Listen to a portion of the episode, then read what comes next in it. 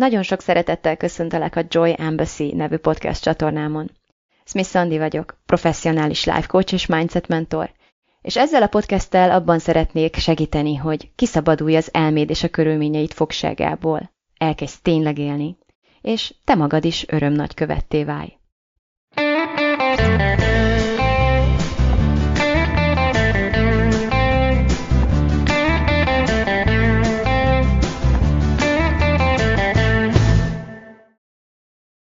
Szervusztok!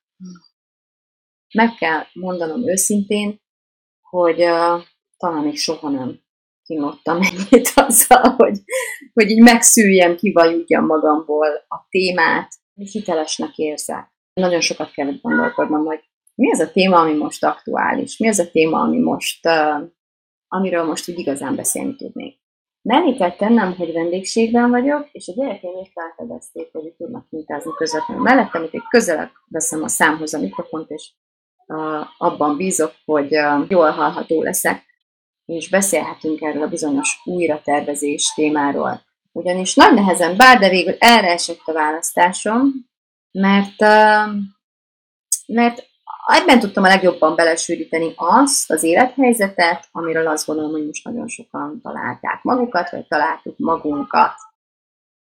Egy olyan állapotban, egy olyan helyzetben, ami ráadásul hirtelen jött, úgymond nem nagyon lehetett, vagy legalábbis ebben a formában sokunknak nem lehetett ezt előre látni, vagy előre kiszámítani, és sokan úgy élhetik meg a, a mostani eseményeket, akár a katás vállalkozó ismerőseink közül, hogy gyakorlatilag kihúzták a lábuk alól a biztos szilárd talajt, a stratégia, amit eddig felépítettek, innentől fogva nem fog működni, az eddigi elképzeléseik, a vízióik, a vágyaik, a terveik gyakorlatilag legalábbis az eddig elképzelt módon egészen biztosan nem fognak megvalósulni. És és sokáig vergődtem ebben az állapotban, részben vagy egészben szintén érintettként, aminek egy kicsit egyébként örültem is, mert szeretem, hogyha nem sterilen nyúlok hozzá témákhoz, hanem érezhetitek bennem, hogy, hogy így megdolgoztam magamon, vagy, vagy tényleg megemésztve tudok ezekről a dolgokról beszélni. És nagyon hasonló, ilyen kis mikroszinten nagyon hasonló folyamatban mentem keresztül, mint amiről tudom, hogy rám vár, vagy sok hatástársammal együtt ránk vár hogy, hogy egyszerre érzem azt, hogy van egy belső folyamatom, ami, amit nem tudok sürgetni, nem tudok siettetni, ami természetes, ami így vagy úgy, de mint egy lavina, így le kell, le kell zajlódnia, és, és meg is fog történni magától, és közben meg van egy uh, külső határidő, ami viszont a nyakamon, tehát hogy ami tapos, ami mutatja azt, hogy, hogy uh, hogy azért így bármeddig nem tudunk ebben az érzelmi viharban ellébecolgatni, mert cselekedni kell. És mikor szinten nekem ez a péntek, ami ugyan az én uh, saját magam által választott határidőm, viszont uh, azt hiszem, hogy lassan pontosan egy éve ez, a, ez az, az a legtisztább, kristálytisztább bizonyítéka annak, hogy uh, képes vagyok tiszteletben tartani a saját magam által, saját magam elé kitűzött célokat és határidőket, és a saját magamnak tett ígéreteket. Úgyhogy akárhogyan, akár mennyi rágódás és vajudás után is, de íme itt van az erről szóló podcastem. Az első hatalmas nagy felismerésem, amikor végre értő módon kezdtem teret tartani magamnak ezekben az érzésekben, az annak a felismerése volt, hogy tulajdonképpen ami itt most történt velünk ebben a helyzetben, és aki bármilyen szempontból nem tudja, hogy miről van szó, vagy nem érzi magát érintetnek, annak ajánlom figyelmébe majd ezt a podcastet bármilyen olyan helyzetben, ami mindannyiunk életében sokszor előáll, tehát egy természet, teljesen természetes jelenség és folyamat, hogy így történik valami. Úgy nevezi ezt Martha Beck, az én első mentorom, hogy egy katalitikus esemény jellemzően, ami, ami egész egyszerűen ilyen nagyon hirtelen, sokszor traumatikus módon, és egyébként ez lehet egy, egy hirtelen jött nagyon pozitív fordulat is, de mindenképpen megdönti, vagy nagyon alaposan megrengeti az előtte, az előtt lévő világrendünket. Tehát bármitből is indultunk ki addig, bármit is tekintettünk biztos támpontnak, bármire is alapoztuk az addigi stratégiánkat, vagy célkitűzéseinket, hát az most nincs. Történik ez a katalikus esemény, és kihúzza ezt a biztosnak talajt a lábunk alól, és ez az a fázis, a Beck által használt terminusok alapján, ez az ő elmélete, amit én nagyon szeretek és nagyon sokat használok, amit ő a változás ciklusának hív, Change Cycle néven megtaláljátok angolul. Van egy, azt hiszem az első vagy a második könyvében beszél erről részletesebben is. Nem mondom a Google lesz a barátotok, hogyha alaposabban utána akartok nézni. Akár hogyan is, ez a változás ciklusból az első fázis, amelynek az a neve, hogy halál, újjászületés. És nekem tényleg annyira benne voltam az agonizálásban, meg az önsajnálatban, hogy tök sokáig így kívülről nem is jöttem rá, hogy jó, hát semmi, ez csak a, a, az első ciklus, welcome back, tehát Isten hozott újra a halál újjászületés fázisba, ami az emberi életnek egy teljesen természetes része, minden ember életben időnként ez a helyzet előáll. Szóval, amikor álltam arra, hogy ah, körülnéztem, és végre leesett nekem, hogy itt nincsen semmi probléma, ez ismerős, ezt, ezt tudjuk, hogy mi ez. Ez a halál újjászedés fázis. Utána egyből fel tudtam lapozni a nagy könyvet, és uh, tudtam azt, hogy van erre stratégia. Hogy ilyenkor mit lehet csinálni, és mit nem lehet csinálni. És uh, az igazság az, hogy amit csinálnunk kell, az azért nehéz, és azért jó, hogyha erről most beszélünk, és annak, aki nem ismerte még ezt a, ezeket, ezt a kifejezést, ezt az egész elméletet, ezt az egész megközelítési rendszert, ahogyan a változáshoz hozzá tudunk állni, vagy viszonyulni tudunk, annak talán ez nagyon sokat segíteni fog, mert, mert az ösztöneink egészen más diktálnának ebben a fázisban, mint ami valójában hasznos, és mint ami, ami valójában um, a kiárat felé irányít legalább bennünket. Egy kicsit az szokott ilyenkor történni velünk, legalábbis az ösztön szintjén, mint hogyha a katalikus esemény nem lavina lenne, ami puf, a fejünk tetején van és betemetett minket, és az ösztönünk megcsal minket, és elkezdünk lefele ásni. Ahelyett, hogy megnyugodnánk, higgadtak lennénk, és, és uh, felfele ásnánk. Vannak ilyen túlélő tipek, állítok, bele kell pisilni a hóba, és amerre csorog, vagy nem tudom, akkor azt megnéz, és akkor tudod, hogy már mindegy. De nagyon jó metafora olyan szempontból, hogy, uh, hogy, uh, hogy igen, meg kell állni, meg kell nyugodni, racionalizálni kell, ami nagyon-nagyon nehéz ebben a helyzetben.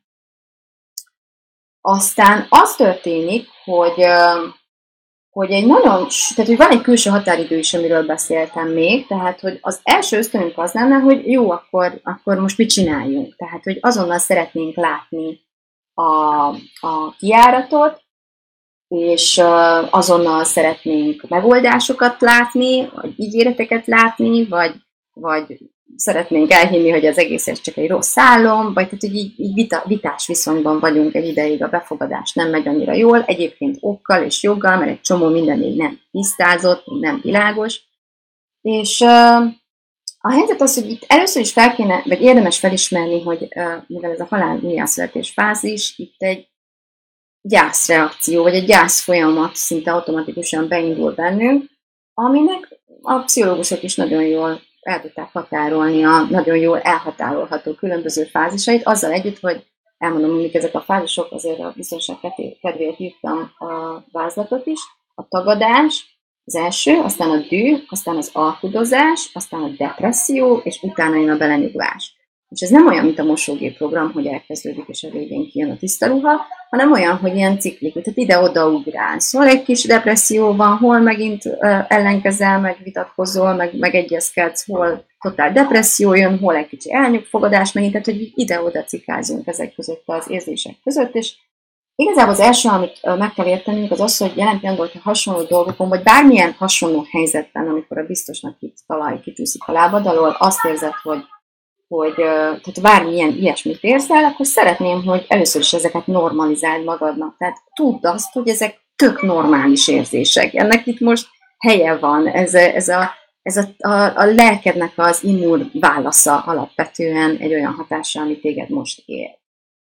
És ezek ilyen hullámzóan jönnek ezek az érzések, és mind egyenként is tök nehéz, és nagyon fárasztó és, és nincsenek tények, nincsen semmi kapaszkodónk, ami úgy igazán szilárd talajt képezhetne a lábunk alatt, heves érzelmekkel jár, csapongó gondolatokkal, mindenféle rém, rém gondolatokkal, rém történetekkel a fejünkben, és ennek hatására egy erős késztetést érzünk, ahogy az előző példámmal éljek, hogy így lefele, vagy bármilyen irányba, de ásni kezdjünk, ész nélkül, fejetlenül.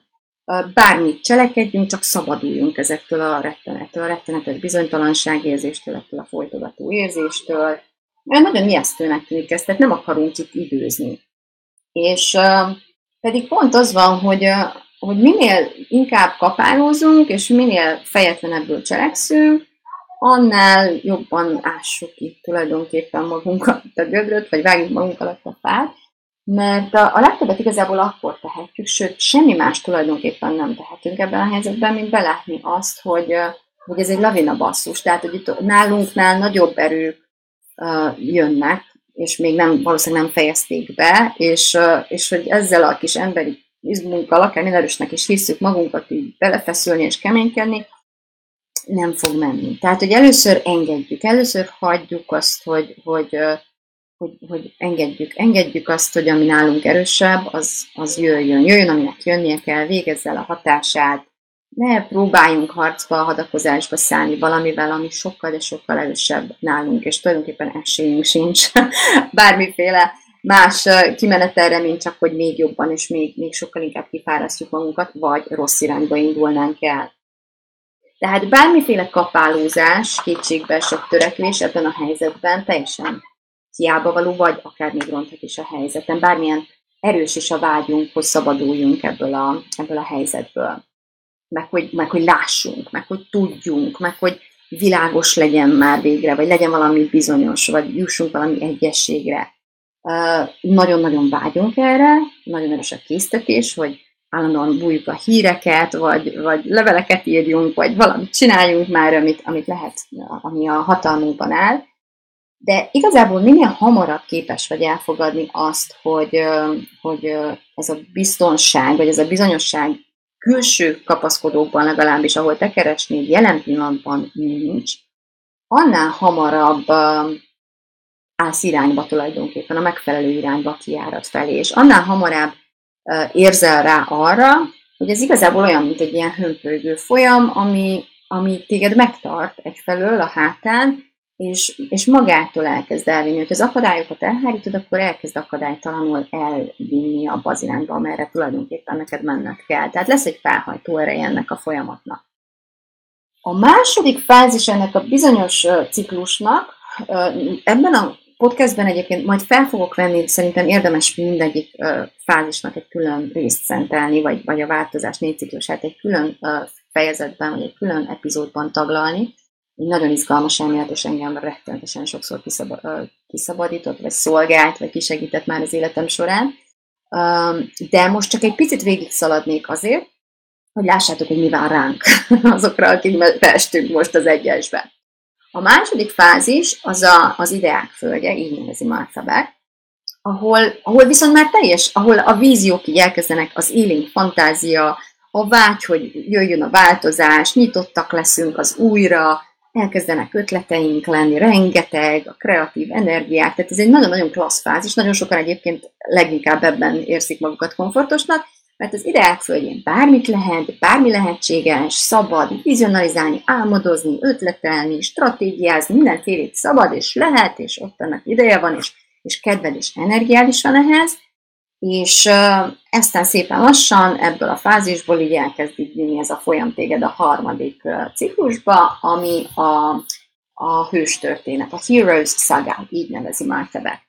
Ez pedig arról szól, hogy a hős elindul a mesében, és aztán szív, mint a torkos borsz. Tehát kiderül az, hogy a stratégia nem működik, a cél egy kicsit messzebb volt, és pár fokkal arrébb, és néhány métert, ez ugye párszor elszúrtuk a, a lejáratot, és eltévedünk, és mindenféle szörnyek állják az utunkat, vagy nem várt akadályok, Kiderül, hogy ez a Hero Saga, vagy ahogy a Life hívjuk, nem véletlenül a River of Misery, tehát a szenvedés vagy a, a nyomorúság folyója, ez a bizonyos megvalósítási folyamat, hát ez küzdelmes, ez nehézkes, ez akadályokkal és kalandokkal és mindenféle váratlan fordulatokkal tartított, minden szépségével együtt, meg természetesen az is van neki, az élet, ezt nem győzöm eleget mondani, minden lépésünknél, minden pillanatban 50-50, fele jó, fele rossz, csak ezt nem mindig látjuk így, vagy nem mindig egyezik ez a megéléseinkkel. És ebben a hős történetben tehát nagyon cselekszünk, de nagyon küzdött, és sokszor így visszavetődünk, és sok kudarc után, sok még kudarc, aztán egy kis siker, aztán remény, aztán visszatődő, ez erről szól, ez ilyen ez a harmadik fázis. A negyedik fázis viszont, ami ha jól, jól megvívtuk a kis népmesénket, és végigmentünk minden próbatételen, akkor a negyedik fázis az úgynevezett ígéret földje. A Promised Land. Ami egy nagyon klassz fázis, ez szerintem nem nehéz kitalálni, ott úgy, mint az avatás. Tehát ott beértek a gyümölcsök, le tudjuk őket szedni, tudjuk élvezni a munkánk gyümölcsét, a jól megérdemelt sikereinket tudjuk ünnepelni, beülünk a tútiba. Van egyébként hátrány előnye mindegyik fázisnak, tehát itt lesz a legtöbb veszíteni valót, ha belegondolsz. És mivel nem akartam nagyon részletesen beszélni az különböző fázisokról, csak tényleg azért akartam erre kitérni, mert nagyon nem mindegy, hogy te melyikből tévedtél bele, melyikből estél bele az egyesbe.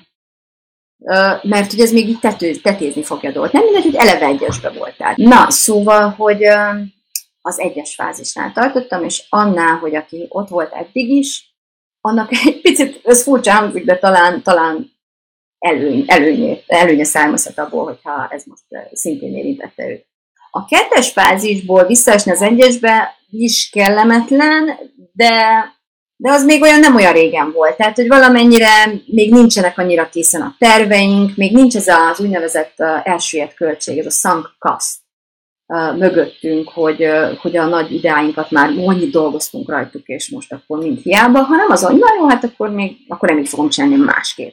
Tehát, hogy aki a kettesből esett be az egyesbe, annak is ez egy most egy más megtapasztalás. Aki viszont a hármasból, vagy a négyesből, vagy talán ami még rosszabb, pont a hármas végén, a négyes elején, vagy pont-pont a négyest egy picikét így megkóstolva, egy picikét élvezve, de még, még nem szokhatta meg, tehát hogy abból, abból esik vissza, abból lett visszaküldve az egyesben. Hát, annak még vannak más érzések is valószínűleg, ami a normál gyász folyamat mellett a halál újjászületésből adódó, teljesen értem, érthető érzelmi hullámzások mellett még így fel fog bukkanni, és amivel meg kell birkóznunk, és ez az, ami, ami, amivel nagyon tudok jelen pillanatban azonosulni. Én nem tudom, nektek gyerekkoratokban volt ez, hogy az a játék, hogy négyesnek hívtuk, olyan, kicsit olyan, mint a láptenisz, de hogy így krétával így megrajzolod a földre, hogy négy, négy, négy négyzet így egymás mellett, és akkor focilabdával játszuk, és a négyesben lenni nagy királyság, de amikor vétesz, akkor visszaesel mindig egyet, egyet, egyet. És ez tök ilyen ez a, én legalábbis mindig így képzelem el ezt a változásciklust is, hogy igazából annyi a különbség talán, hogy tulajdonképpen a négyesből is bármikor beeshetsz az egyesbe. Felfele jutni mindig meg kell újra mázd a változásciklus. Tehát az egyesből nem fogsz tudni a hármasból ugrani, vagy a négyesbe, nem tudod kihagyni a következő fázis, de lefele mindig van út. Tehát, hogy bármikor visszaeshetsz a négyesből a kettesbe, az egyesben mindig van út, mint ahogy ezt most is láthatjuk. És uh, itt szeretném uh, tényleg, besz- most azokhoz szólnék leginkább, magamat is beleértve, akik a négyest megnyaldosva, vagy a hármasnak már majdnem a végén, vagy azért kellő energiát belerakva már a hármasba kapták a hírt, hogy most akkor ideje a dolgokat újra tervezni. Ugyanis nekünk azzal kell számolnunk, meg azzal kell, um, hogy azzal kell szembenéznünk, hogy lesz bennünk egy nagyon nagy adag ellenállás. Tehát olyan érzésekkel tártársul az, mindaz, amit az előzőekben elmondtam, mint a, hát aki írtam egy szép hosszú, tehát nagy valami kihagyok csalódottság, mert hát basszus, tényleg. szóval, hogy, hogy tök jól ment, meg olyan sikeres volt, meg olyan jó volt a terv, meg annyit dolgoztunk, hogy csalódottak vagyunk. Lehet csalódottság, lehet a hiába valóság érzése. Tehát az a rengeteg munka, az a rengeteg erőfeszítés, az a rengeteg tervezés, az a rengeteg leegyeztetett ügyfél, vagy mit tudom én, bármi, tehát hogy a gondolataink fogják nyilván ezeket az érzéseket táplálni, de tök természetesen ilyeneket érzel, hogy hiába valóság, hogy igazságtalanság érzet, tehát ilyen méltatlanság. Mm, innen már csak nagyon egy aprócska lépés az önsajnálat, hogy most ezt én miért érdemeltem, amikor én olyan okos vagyok, és olyan ügyes voltam, és olyan keményen dolgoztam, és és milyen világ már ez, ahol a magamfajtákkal így elbánnak. Tehát, hogy ez, ez most nem így hangzik, meg kicsit ilyen ironikusnak hangozhat, de ezek nagyon őszinte gondolatok, és nagyon igaznak is tűnnek, és a legtöbb esetben jogosan fogalmazódnak meg bennünk, tehát, hogy alapvetően még olyan jó érzés is az, hogy elismerem a saját erőfeszítésemet, és ezzel szemben pedig um, megvigasztalgatom magam, hogy na hát ez most jó nagy szar, legalább nem az én hibám.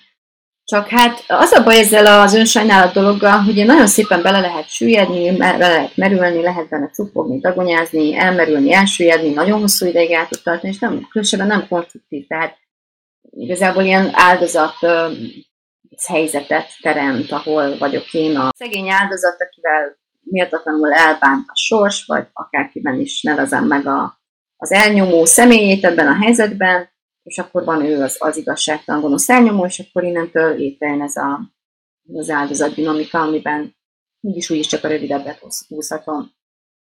De a leges legrosszabb az egészben, hogy tényleg így megrendül a hitünk, tehát, hogy ez az egy, a legrosszabb, hogy megrendül a hitünk, úgy, mindenben, magunkban, a rendszerben, a világban, az igazságosságban, a nagyjából mindenben, amire eddig így rápróbáltuk uh, helyezni, vagy amiben bele tudtunk fektetni hitet, és azért ez egy nagyon-nagyon nehéz érzelmi állapot.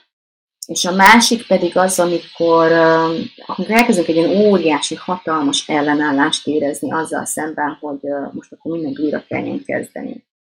Tehát a, négy, ó, már a négyesbe voltál, most nem akarsz az egyesbe lenni, és nem akarsz tervezni meg, és nem akarsz, aha, még a tervezés az hagyján, de pontosan tudod, milyen volt végigmenni a szenvedés folyóján, nem kívánkozol még egyszer. Tehát, hogy, hogy ez mindig feltör benned ilyen emlékként, ilyen hullámokban, és mindegyik ilyen hullám növeli, fokozza, erősíti benned az ellenállást, hogy nem akarom még egyszer, nincs kedvem hozzá, és minden ilyen nincs kedvemtől torokszorító ellenállás érzéstől, amit oda beteszek magamnak, azt szeretnék, hogy még nehezebb lesz konstruktívan gondolkodni, és még nehezebb lesz konstruktív irányba lépni. És ezért valami egészen más kell csinálnunk. És én 10 pontba összeírtam az én javaslatomat, az én túlélő stratégiámat, amit alkalmazni fogok, és javasolom, hogy próbáljátok ki, aztán majd meglátjuk, hogy mi lesz belőle. Az első az, hogy legyél magaddal nagyon-nagyon együttérző és megértő ebben a helyzetben, ha még nem tetted. Tehát adj időt magadnak, még akkor is, hogyha értem én, hogy kívülről nem sok időt kaptunk, aki ebben benne van, azt nagyon jól, is, nagyon jól látja azt, hogy ami fokozza a helyzet méltatlanságát, ez a nyaralás közepén nagyjából pár napot, heted van cselekedni, és, és elég sok mindent kell elvégezne. Tehát, hogy kaptunk egy szűkös külső határidőt, amiben belül nagyon nehéz nyugalmat és időt hagynunk magunknak, de mégis valahol ez lenne az első körben a feladat, tehát, hogy ne, ne kapkodj, ne sürgesd magad, ne, ne erőszakolj, ne próbálj erőszakolni magadból egy olyan kristálytiszta víziót, amit egyszerűen nem láthatsz a jelen, a, a halál újjászületés fázisának a nagy kavargó viharában és sötétségében hanem én azt javasolnám, hogy tűz ki egy belső határidőt, amin belül kezeljük egy kicsit úgy, mint egy betegséget, mert nem kisebb próbatétel ez a lelked számára, mint ha mit is covidos lennél, akkor sem tudnál, ha akarnál sem feltétlenül. Úgy képzeld ezt az állapotot, mint hogyha fizikailag, vagy, vagy a covid miatt tényleg betegség miatt nem tudnál most uh, olyan aktívan cselekedni, vagy olyan tisztán látni, mit csinálnál akkor? Ledölnél egy hétre vagy kettő, nagyjából belőnéd, hogy mennyit kéne ezt tartson, mennyit adsz magadnak így egy gyógyulásra, gyógy, jobbulásra, és tényleg zárjunk ki mindent, nézd meg, hogy mit segít. Van, amikor azt hogy akkor fűtsünk be, a lázat túrázzuk fel, akkor ülj a híreken, meg menj ki tüntetni, meg, tehát ami, ami, ha az ösztöneid nagyon erősen követelnek a késztetéseid valamit, és azt érzed, hogy nincs energiád visszafogni őket, akkor, akkor valamilyen, azért én mégis csak azt javasolom, hogy tudatos mederben tartott fegyelmezett formában, de adjunk valamennyi lehetőséget ennek is, engedjük ezeket ki, mert nehogy az legyen, mint a kuktánál, hogy így szétrobban, hogyha nincs egy kis szelep, amin kimehet. Tehát, hogy, hogy készíts magadnak egy ilyen terápiás tervet, egy ilyen túlélő tervet, amiben lehet, legyen benne az összes érzés, lehet benne kétségbeesés, önsajnálat, stressz, hírfalás, minden az összes ilyen üzé, pizzafalás, három kiló fel, meghízás, ez egyébként a cselekvésben való megnyilvánulás negatív mellékhatása szokott lenni a stressznél, hogy ki hogyan, milyen tevékenységbe vezeti ezt le, de jellemzően nem szokott nagyon egészséges lenni sem maga a tevékenység, sem annak a hatása. de ha egyébként te sport, sportolni fogsz és meditálni, akkor hajrá, természetesen ettől, ettől nem kell visszafognod magad. De én mindenképpen azt úgy kezelném ezt egy picit, hogy, hogy takarjuk, takarjuk, csavarjuk takaréklángra az eddigi erőfeszítéseinket, mentsük fel magunkat, ahova nincs kedvünk menni, minimalizáljuk az erőfeszítést, amit éppen bármilyen irányba teszünk, kérjünk haladékot, kérjünk egy pici időt, mindenféle lehetséges módon is, és tényleg próbáljunk időt nyerni, és azt adjuk meg magunknak arra, hogy, hogy az érzéseinket, hogy ez a vihar, ez így tombolhasson bennünk akadályok nélkül. A második lépés az az, hogy hoppá, itt ez két külön lépésre, akkor átsugolhatunk a harmadikat. Tehát az első az volt, hogy jobb volna, hogyha így követni a. Tehát az első az volt, hogy adj időt magadnak, és a második volt az, hogy ebben az időben, amit azt magadnak tedd, az abszolút minimumot. Tehát tényleg hagy, hagy teremts teret és időt arra, hogy ez a vihar kitombolhassa magát benned. A harmadik, amit írtam, az az, hogy ha nem bírsz a késztetéssel, akkor engedd egy picikét ilyen-olyan formákba, és végképp ne bántsd magad. Tehát, hogyha azt érzed, hogy, hogy, hogy mit tudom én, eddig is küzdöttél az evéssel, és most már azt érzed, hogy most már nincs energiád, most már muszáj megegyed azt a pizzát, valószínűleg meg fogod enni ezt a pizzát. Nem mondom, hogy jaj, de jó, meged meg, de ha nyilván, ha kibírod, akkor ne edd meg, de ha már megetted, akkor semmiképpen se bántsd most magad ezek miatt. Tehát semmiért, ami, amit amúgy te is tudsz látsz, hogy nem konstruktív, te is látod, hogy nem használ, ha bunkó vagy másokkal, ha ingerült vagy, ha beszóltál, ha akármit csináltál, térjünk vissza oda egy picit, hogy legyél egy kicsit együttérző magadat, tehát hogy, hogy, hogy nem, egy, nem egy, egy könnyű és nem egy normális állapotban vagy, szóval legyen egy pici uh, méltányosságod önmagad felé, semmiképpen se bántsd magad, és hogy amennyire csak tudod, azzal, hogy az első számú szabály, hogy tényleg ne bántsd magad ebben a helyzetben, de azért mégis egy picit próbált szabályozni. Tehát készíts magadnak egy protokoll. Jó, most nem fogok annyira odafigyelni az evésre, de csak 10 percet hagyok magamnak, hogy mit tudom én, ne figyeljek oda rá reggel Vagy, vagy, vagy oké, okay, muszáj híreket nézek reggeltől estig, de mégsem fogok, hanem csak egy órán keresztül, de aztán minden hírt. Megnézek viszont akkor ezt. Tehát, hogy, hogy egy picit próbálj azért a, a kereteket szabni, de, de hagyjál szelepet, ezt akarom mondani itt a hármas pontban. A négyes az, hogy írd az összes gondolatodat, mindent, ami a fejedben van, és aztán, aztán először is uh, erről érdemes lesz meghallgatnod az előző részt, hogyha még nem tetted a podcastembe, vagy megnézni az előző videót.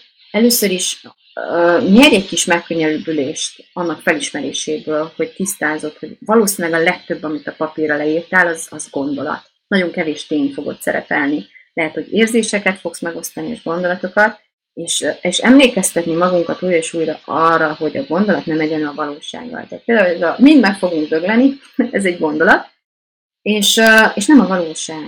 És a, a kettő nem ugyanaz. Mit akkor sem, hogyha tulajdonképpen elég tényszerűen kijelenthető, hogy előbb vagy utóbb a tudomány jelenlegi állása szerint mind meg fogunk dögleni, az, ahogyan erről gondolkodunk, ahogy ezt vizionalizáljuk, ahogy ezt, uh, ahhoz egy, ahogyan ez elhangzik a fejünkben, amilyen kontextusban ez létrejön, és amit ez megteremt, az nem, nem egy valóságos állapot. Ez egy mentális uh, uh, állapotból, vagy által előidézett érzelmi állapot lesz, és ezt jól tudatosítani.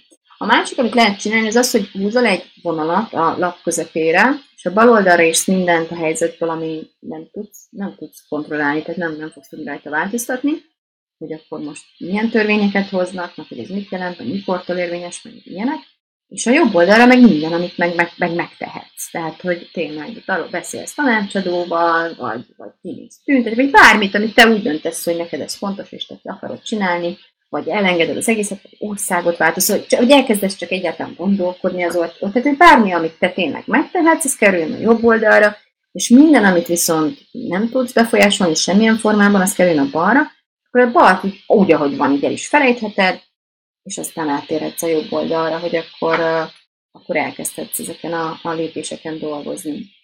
Az ötödik az, hogy, hogy bármilyen nehéz és kontraproduktívnak tűnő dolog is ez, próbálj meg beleülni az érzéseidbe. Ami azt jelenti, hogy próbálj meg nem elmenekülni előlük, tehát ellenállni a késztetésnek, hogy valamit csinálj akár a pizza szeret formájában, akár a hírnézegetés formájában, akár a hívjunk fel valakit, hát a többet tud formálni, bármi, tehát hogy bármilyen készítést érzel, hogy nem bírok itt ülni, csináljak már valamit, azt a késztetést is át kell ilyenkor élnünk, és azt az érzést is, hogy mi történik akkor, ha nem. Itt ülünk ezzel az érzéssel egy picit, és nem reagálunk rá.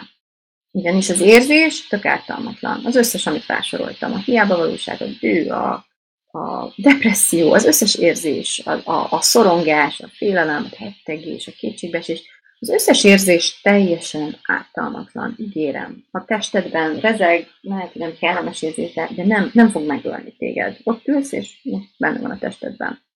De a ráadott reakciónk viszont, amikor így ráülünk a hátára, és így átveszi az irányítást, és meg fogja mondani helyettet, hogy, hogy mivel fogod tölteni a, azt a napodat, amiben egy ilyen érzés hátán ülsz, vagy egy ilyen érzelmi hullámvasúton ülsz, érdemes megnézni, hogy mennyi minden nem csinálsz. Hogy nem vagy a gyerekeiddel, hogy nem vagy igazán jelen a gyerekeiddel, hogy a testek ott is vagy, vagy a párodat utasítod el, vagy a barátaiddal, vagy, vagy nem így elszigetelődsz, vagy, vagy nem tornázol, vagy nem tartod a diétádat, vagy nem tartod magad a, a, az elképz, a korábbi bármilyen életmódothoz, tehát hogy valami, valami kizökken. Ez nagyon izgalmas megnézni, hogy, hogy ez viszont már nem az, nem az érzés volt ártalmas, hanem a, a cselekvésen keresztül kezdünk ártani magunknak. Úgyhogy, ja, ez lenne az ötös pont még egyszer, hogy, hogy ülj bele az érzésbe, és tanulj meg egy picit ott ülni. Azért ugyanis, mert, mert az érzés az, az el fog téged engedni, amikor megemésztetted. Addig szorít, és addig jön vissza, és addig böfögjük közelből fel, amíg nem akarjuk sem lenyelni, sem kiköpni, megemészteni, talán nem tudjuk, eddig van igazán hatással ránk. Az, hogy megtanulunk ülni bennük, hogy megtanuljuk őket engedni és megemészteni, ez tényleg annak a megtapasztalásához vezet, hogy egy megemésztett érzés elhagy téged magától, amikor eljött az ideje. Nem kell vele csinálnod semmit. A hatos pont, amit ideírtam, az az, hogy a gondolataidat szelektáld.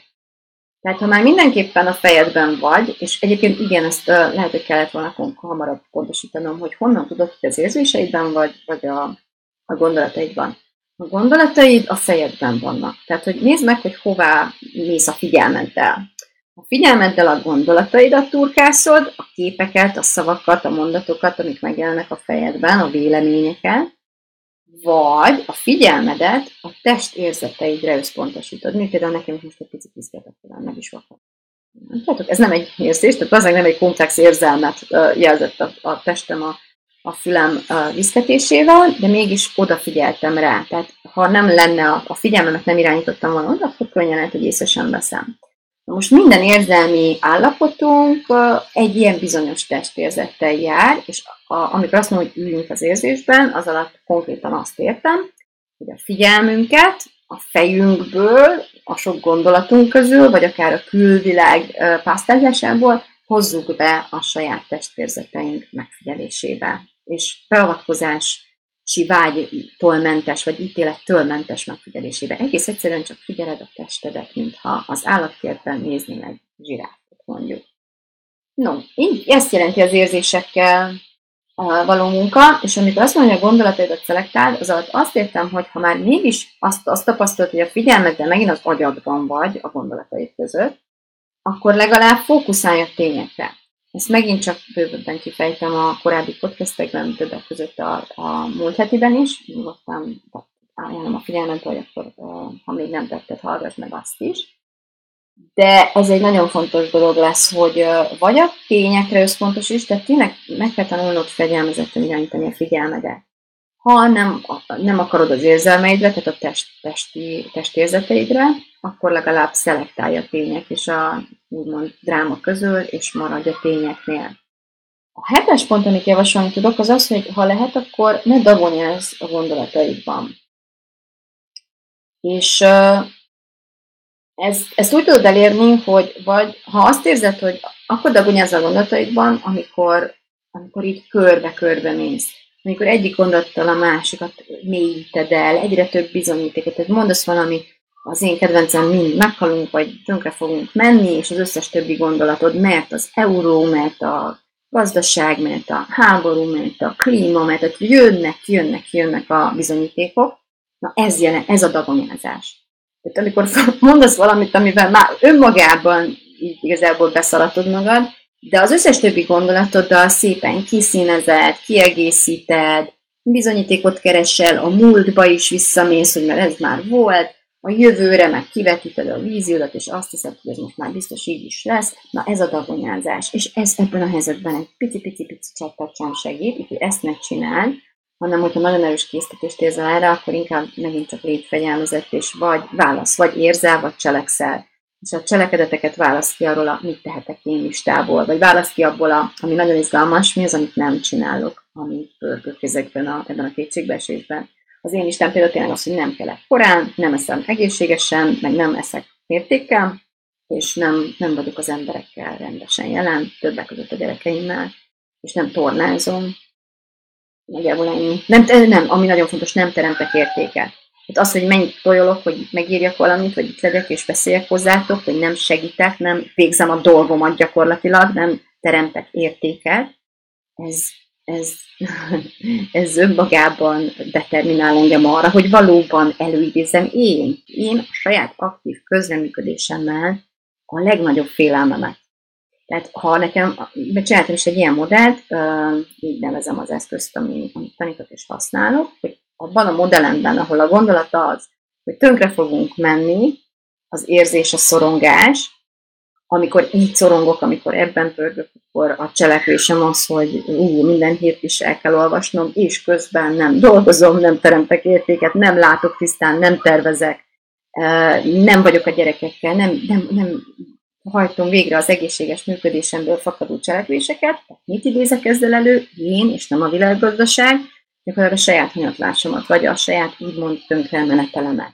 Szóval, hogy innentől fogva, amikor rájövünk, hogy, hogy a felelősséget bár kint látjuk felelősnek a, a saját, nem tudom, tragédiánkért, úgymond, de mégis ilyen aktívan közreműködünk a gondolataink, a drámánk, a, a, a katasztrofizálás révén pontosan azzal, amit a legjobban rettegünk, és hogyan teremtjük ezt meg, tehát hogyan győződünk meg innentől kezdve az érzéseinken és a cselekedeteinken keresztül pontosan azt a leg, lehető legrosszabb forgatókönyvet fogjuk végrehajtani, ez azért egy izgalmas és érdekes felismerés. És ilyenkor, ha ezt tényleg megtapasztalt, ha ezt tényleg belátod, ha tényleg megérted, akkor motivált leszel arra, hogy akkor ezt mondjuk ne csináljuk. És vagy megkeresel engem, hogy mutassam meg, hogy hogy tudod magadnak, magad, magadat ki, kihozni ezekből a dolgokból, vagy akár pont azért, hogy én tartsalak meg addig, amíg, amíg megtalálod a, a lábad alatt a, a talajt, mert erre vagy, vagyok. Tehát ez, ez az én munkám, erre, erre lettem én kiképezve. Ez jól megy. Na jó, tehát a hetes pont az az, hogy ne dagonyázz a gondolataidban, a nyolcas pedig az, hogy, hogy azért az érzéseidbe se dagonyázz. Tehát azért valahol legyen elég. Tehát amikor azt mondod már magadnak, hogy most már oké, stressz, meg szorongás, meg nem tudom micsoda, meg, meg akár dühös vagyok, vagy akár milyen érzés is, ami tulajdonképpen érzette, a, mert a cselekedeteid és az eredményed nem fognak hazudni, azok megmutatják, hogy te most jól vagy-e, vagy nem, vagy kívánatos irányba haladsz vagy nem. Tehát ha úgy érzed, hogy nem, akkor legyen már elég. Tehát, hogy akkor, akkor a dagonyázás azt jelenti, hogy, hogy semmilyen módon, semmilyen formában nem avatkozol bele ebbe a azt gondolom, hogy tönkre megyünk, egyre több bizonyítékkal támasztom ezt alá, egyre jobban szorongok, egyre több szart csinálok, és egyre kevesebb jót, és attól, ettől egyre biztosabb, hogy tényleg tönkre megyünk ciklus. Tehát, hogy ebben nem avatkozol bele, mert pedig ehhez a, itt, itt fontos ezt felismerned, hogy az agyadnak ez jó. Lehet, hogy nem érted miért, de az agyad ebben, e, ebben tehát hogy egyrészt nem kell cselekedjen, érzi azt, hogy igazából veszi a levegőt, tehát hogy valamennyire egyébként biztonságosnak tűnik, és ez a legkisebb ellenállás iránya az agyadnak, amit ő mindig követni fog. Az agyad nem lesz abban partner, pont ezt mondtam neked, hogy tök, tök um, ilyen kontra produktív, vagy az ösztöneiddel szembe menő dolgot kell végrehajtanunk ebben, a, ebben az egyes ciklusban, hogyha jól akarjuk végrehajtani a, az egyetlen működő stratégiát tulajdonképpen, ami ebben a ciklusban át tud minket segíteni. Szóval, ha arról van szó, akkor azért az érzéseinknek is, ami nem szolgál, ami nem segít, például a, a, az önsajnálat az abszolút ilyen. Akármennyire, persze ismerjem azt el, hogy én keményen dolgoztam, és hogy ez mégiscsak bunkóság ilyet tenni a kemény, ilyen dolgozó, szorgos, dolgos emberrel, stb. Ez így van, de legyen elég. Tehát az önsajnálatból egy adott ponton legyen elég, és mozduljunk tovább. A kilences, amit írtam, mint jó tanács, az az, hogy, hogy térj vissza a közepedbe. Tehát próbálj meg kapcsolódni azzal, ami nem materiális, benned és körülötted. Kapcsolódj le egy picit erről a materiális valóságról, ahol valóban van halál, meg élet, meg háború, meg pénz, meg, meg csőd, meg infláció, úgy tudom, micsoda, és próbálj visszatérni a közepedbe, és megtalálni a magadban azt a bizonyosságot, amit egyik kívül kerestél. És, és felismerj egyáltalán azt, hogy ez egy hiba volt, ha úgy tetszik. Valójában nem bizonyosságot találtál korábban odakint, hanem a bizonyosságnak talán ideiglenes, um, ideiglenes illúzióját, és nem a biztonságodat vették most el tőled, hanem az illúziót robbantották szét, mint egy lufi. És ezeket a felismeréseket így beengedni, elengedni, odaengedni magunkhoz, imádom ezt a képet, ezt, erre szintén nekem már Fabek hívta fel a figyelmemet, hogy, hogy a vihar közepén, a hurikának közepén, amit szemnek neveznek, ájnak, ott van a legnagyobb béke, ott, ott van a mozdulatlanság, a kerülés közepén, ott nincs vihar, ott nincs csapkodás, ott nincs csapongás. És ez egy olyan gyönyörű metafora nekem, amihez azóta is vissza tudok térni, amikor kint káosz van, és tényleg autókat, meg épületeket, meg ilyen hatalmas konstrukciókat így dobál a szél, hogy aha, középen viszont béke van.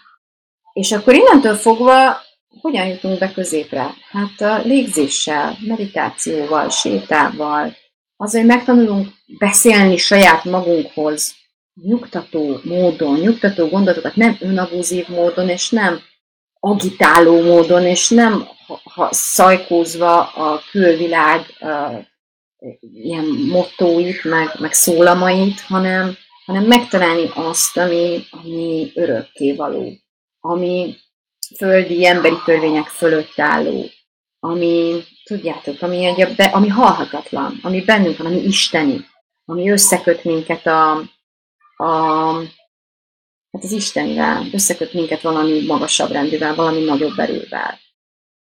És hát ez elég fenkölten hangzott, úgyhogy a tizedik az, hogy visszajövünk egy picit a földre, az az, hogy amikor viszont visszaszállsz a játékba. Hát lássuk be, amikor kimondtad magadnak, hogy nagyon egydig, és ne most már legyen elég, szálljunk vissza back in the game, tehát akkor legyen, oké, okay, kimákászoltunk az egyesből, hol van az a kettes fázis, jó, akkor újra tervezünk. Itt már egy egész más energiából fogod azt érezni, hogy megszűnik az ellenállás például, tényleg az, hogy na, oké, okay, tervezünk újra, kell 500-szor ez van, tervezünk újra és amikor így visszatérsz a játékba, akkor meg hallgass meg, légy szíves, a Játsz Nyerésed című podcast epizódomat, mert így kellene csinálni. Az a baj az egyes fázissal, a halál újjászületéssel, hogyha akkor kezdeni le tervezgetni, és nagy Isten még gyorsan egy is kezdeni kivitelezni a tervedet, akkor te közben vesztése játszanál, mert az érzelmi energiád, a történet, a dráma, amiben éppen bele vagy gabajodva, az az apokalipszis jelen pillanatban. És pont ezért kell ezeket az érzéseket és ezeket a gondolatokat megemésztenünk és, és felülkerekednünk rajtuk, hogy amikor tényleg nekivágunk a megvalósításnak, akkor, az, akkor ott már nyerése tudjunk játszani. Úgy kell végrehajtani a tervet, hogy az a terv működni fog. És addig csinálom, amíg működni fog. És amikor nem tudsz ebben hinni, akkor jobb, hogy nem próbáld megjátszani a hitedet ebben, mert, mert mert mindegy, úgysem, tehát hogy, hogy azt fogod megvalósítani, amiben valójában hiszel, és nem abban, amiben mondjuk hinni szeretnél, vagy ilyesmi. Úgyhogy nyerésre, és uh, ehhez két tanácsom lenne. Még az egyik az, hogy, uh, hogy ne a hogyanhoz ragaszkodj, hanem a célhoz. A mit, azt lát, hogy mit akarsz. Mindig, eddig is azt kellett volna látnod, hogy mit akarsz, és azt kell felismerned az ilyen kis talajkihúzásokból, hogy nem a célt húzták ki, a lábad alól, hanem a hogyant. És a hogyan mindig felcserélhető.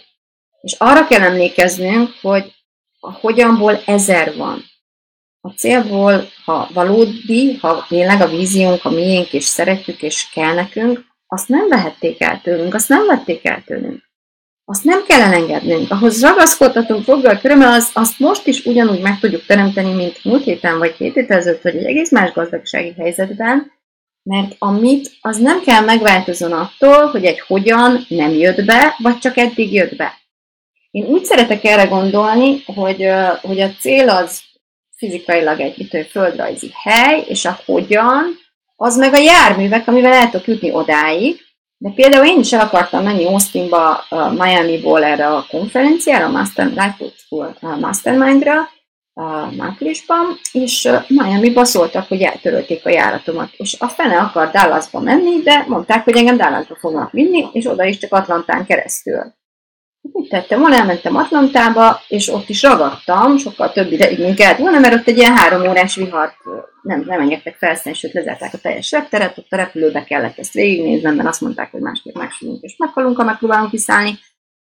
És ezért, ezért azt hittük, hogy majd Dallasból kiveszünk egy bérautót, és azzal fogunk eljutni valahogy hajnalig, tehát a terv szerint ez még belefért volna, végigvezetjük az éjszakát, és akkor időbe odaérünk, de így az atlantai viharral már megint csak közbeszólt a hogyanomba, tehát ez is húzódott. És akkor így mind húztam ki, ez se, így se, úgy se, amúgy se, míg aztán Dallasba azt javasolták, mert addigra bezárt az összes bér, bér, ilyen autóbérlőhely, hogy hívjunk egy Uber-t, vagy egy liftet.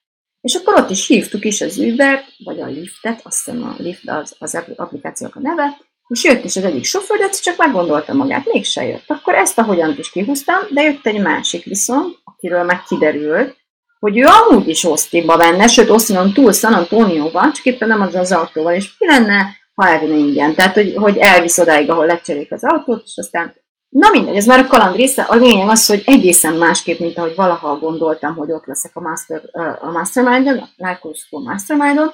Ott voltam, lecseréltem a hogyant, de a mitet nem cseréltem le. Nem adtam fel az utolsó pillanatig, hogy ott leszek, dacára annak, hogy egyre több jel mutatta az univerzum részéről, hogy lehet, hogy ezzel az opcióval is meg kell barátkoznom. Nem voltam hajlandó megbarátkozni. Addig nyerésre játszottam, és addig cseréltem le a hogyant, amíg vagy nem volt biztos a bukásom, vagy nem győztem. És győztem. És ezt de jó magamnak is, ez nem volt a jegyzeteim között, de egy végszónak nagyon jó emlékeztető nekem, is remélem, hogy neked is adott annyit, hogy ez basszus így működik. A tett, a célt, azt nem vehetik el tőlünk. A hogyan, az meg amúgy is fogyóeszköz. Azt hinni, hogy a hogyan az a stabil kell legyen, ez a mi oktondiságunk, vagy nem tudom, emberi gyarlóságunk, vagy emberi reményünk, naív, naivitásunk, nem, ez találjunk egy szép szót. Abból adódik. Ebből adódik most az illúzióvesztésünk, ebből adódik most ez a sok nehéz érzés, de nem sokára vége lesz ennek, és aztán back in the game, és nyerésre játszunk. Egészen addig, amíg vagy nem bizonyosodunk meg arról, hogy ez, ez tényleg csőd és bukta, és az én esetemben az lett volna, akkor történt volna ez meg, ha mondjuk egyáltalán jutok el Austinba, vége a mastermindnak, és kész, én lemaradok, akkor az úgy el kellett volna könyvelnem kudarcnak. De nem ez történt.